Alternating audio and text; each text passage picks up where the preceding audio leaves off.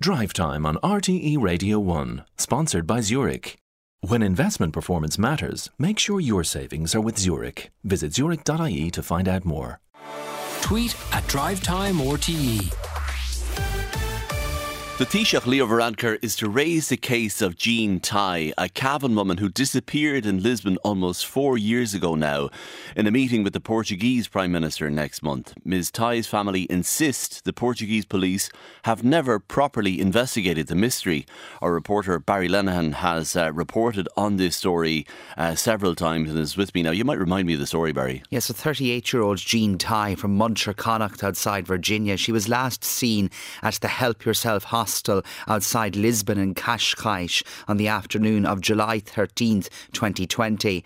A few days later, an Angolan man claiming to be Jean's boyfriend reported her missing. He died last year, but it was also only last year that Jean was officially recognised as a missing person in Portugal. And through their own inquiries, the Tighe family have established how she booked a flight home the day before she disappeared, and her mobile phone it showed signs of life up to seven seven months after she was last seen, including responding to messages. That phone was last seen in the hand of a member of staff at the hostel.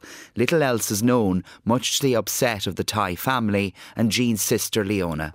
We're struggling. We're struggling with the disappearance of Jean. Every day, Jean is on our mind. Every day, we're thinking, okay, what do we need to do? What have we done? Where do we go from here? Where is Jean? So every day is always about Jean. There's no peace without Jean. We need to find Jean. Jean deserves to be found. At the end of the day, Jean is missing out on family life, and she's a right to that. You know, Jean is our beautiful sister. We love her dearly and we miss her terribly. We want justice for Jean. We want to find her. We want to have a good, proper, thorough investigation that leaves no stone unturned. But it's very hard without Jean. It's like a dream sometimes. It's like you're living in a dream, a bad dream.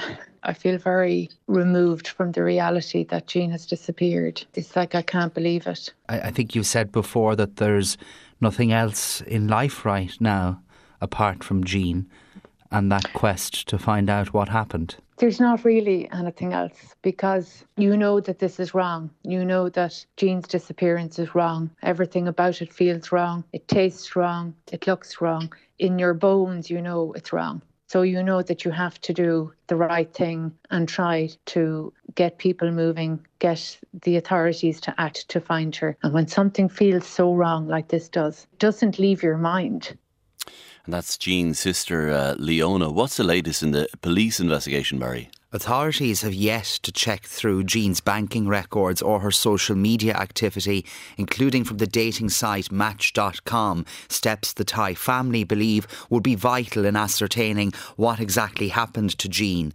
Gardaí and Portuguese police, they met last August, a meeting arranged by the Irish Embassy in Lisbon, and it's understood Gardaí requested what's called a rogatory letter, a formal and detailed request of assistance from the Portuguese police at that that meeting in order to provide Jean's bank and social media details to officers in Lisbon. Now, this letter was provided back then with a further letter supplied by the Portuguese in November, but correspondence I've seen shows how the Portuguese police are claiming that they're still awaiting a response from the Gardaí and the Department of Justice in relation to their request. And this isn't good enough for Leona very little progress has been made in the investigation into Jean's disappearance. Progress by the Portuguese police remains very slow. There was a senior detective appointed in response to a request by the Irish Embassy in Lisbon. That detective has been moved off the case, and now we're back to the previous investigating officer, under whom no progress was made. The promised updates about Jean's investigation are not forthcoming, and the basic initial points of the investigation are at a standstill. Now, the Portuguese police are saying that the investigation into Jean's disappearance remains at a standstill because they are waiting on this information from the Gardaí and the Department of Foreign Affairs. So we have this constant back and forth between the two sets of authorities. This is delaying the investigation. It's finger pointing, and we need to get rid of these excuses now. And we need to get the focus back onto the work that needs to be done to find Jean. Jean is over 1,300 days missing. Four years uh, come July, we still don't have records uh, for Jean's bank accounts or indeed her social media activity, which could provide vital information. We don't have the bank account records. We don't have the digital footprint, the information from Meta Facebook. Why don't we have it? What is the big delay here? What of the hostel where Jean was last seen? Anything more in relation to that? The people staying in the hostel the week Jean disappeared have not been contacted. Another thing as well is that when Jean was reported missing, her belongings were locked away into a locker. By the time the Portuguese police came to obtain Jean's belongings, things were taken from Jean's belongings. Things like that. Who took the stuff? It's not that we matter that the stuff was taken, but what did you take? Why is that issue not being thrashed out. There's a couple of things here that aren't being, you know, analysed from top to toe. The Taoiseach Leo Varadkar has intimated that he will raise Jean's case with the Portuguese Prime Minister next month. What should Mr Varadkar tell his Portuguese equivalent? We want the Taoiseach to ask the Portuguese Prime Minister for a detailed update on the progress into the investigation of Jean's disappearance. We don't believe sufficient progress has been made in this investigation because the basic initial points of the investigation are standstill. I think it's a massive opportunity to progress Jean's case. It shows that Ireland as a country really, really cares about its people. We want action and more of a focus on the work needed to find Jean. What do we know uh, then, Barry, of this meeting referenced there between Leo Varadkar and the Portuguese Prime Minister? The Taoiseach told the Dáil last week how he'll be meeting Portuguese Prime Minister Antonio Costa, or indeed his successor after elections in Portugal on March 10th next month, and that he'd be happy to raise then Jean Tighe's case with Mr Costa, whoever it might be, and pass a letter on from the Tighe family. Mr Varadkar was responding to Fianna Fáil Cavan TD Brendan Smith, who's also critical of the delay delayed response to the rogatory letter?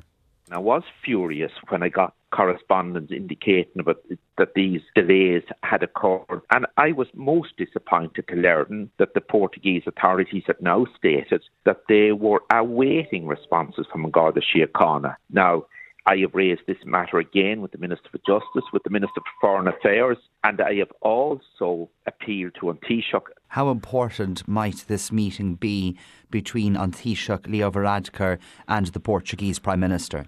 Well, obviously, the Irish side will alert the Portuguese to know that An Taoiseach will be raising this particular case. So that means that there will have to be a, an appropriate and proper and up to date briefing given to the Portuguese Prime Minister, I would think, in advance of his meeting with An Taoiseach. So it ensures that, that right down the line in the different agencies, they will know that this is an issue that will be raised by the head of the Irish government with their own head of government. And from that point of view, that's welcome. And that's TD Brendan uh, Smith. What are Irish authorities saying then this evening, Barry? And Garda Síochána says it remains in a position to assist Portuguese authorities. The Department of Foreign Affairs says it remains actively engaged on this case and is continuing to provide consular assistance. And the Department of Justice confirmed it has received requests for information from the Portuguese authorities as part of their investigation, and these requests are being processed accordingly. Barry Lenihan, thank you very much indeed.